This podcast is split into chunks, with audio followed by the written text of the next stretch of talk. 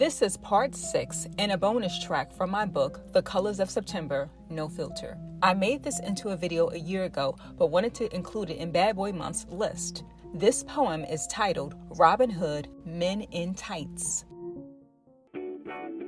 Hear ye, hear ye. Women may I have your attention. Aren't you tired of hearing men talk about submission? Lassie, Benji, Rin Tin Tin, or Beethoven? What rhymes with asinine and doesn't talk back? With the knick-knack, patty-whack, give a dog a bone, not a real woman of God. Coming with your to-do list, boy please, yes sissy. Real men know about sacrifice. Happy wife, happy life. Mull it over. If you're looking for a potential spouse, serve them first. Love her like he loved the church.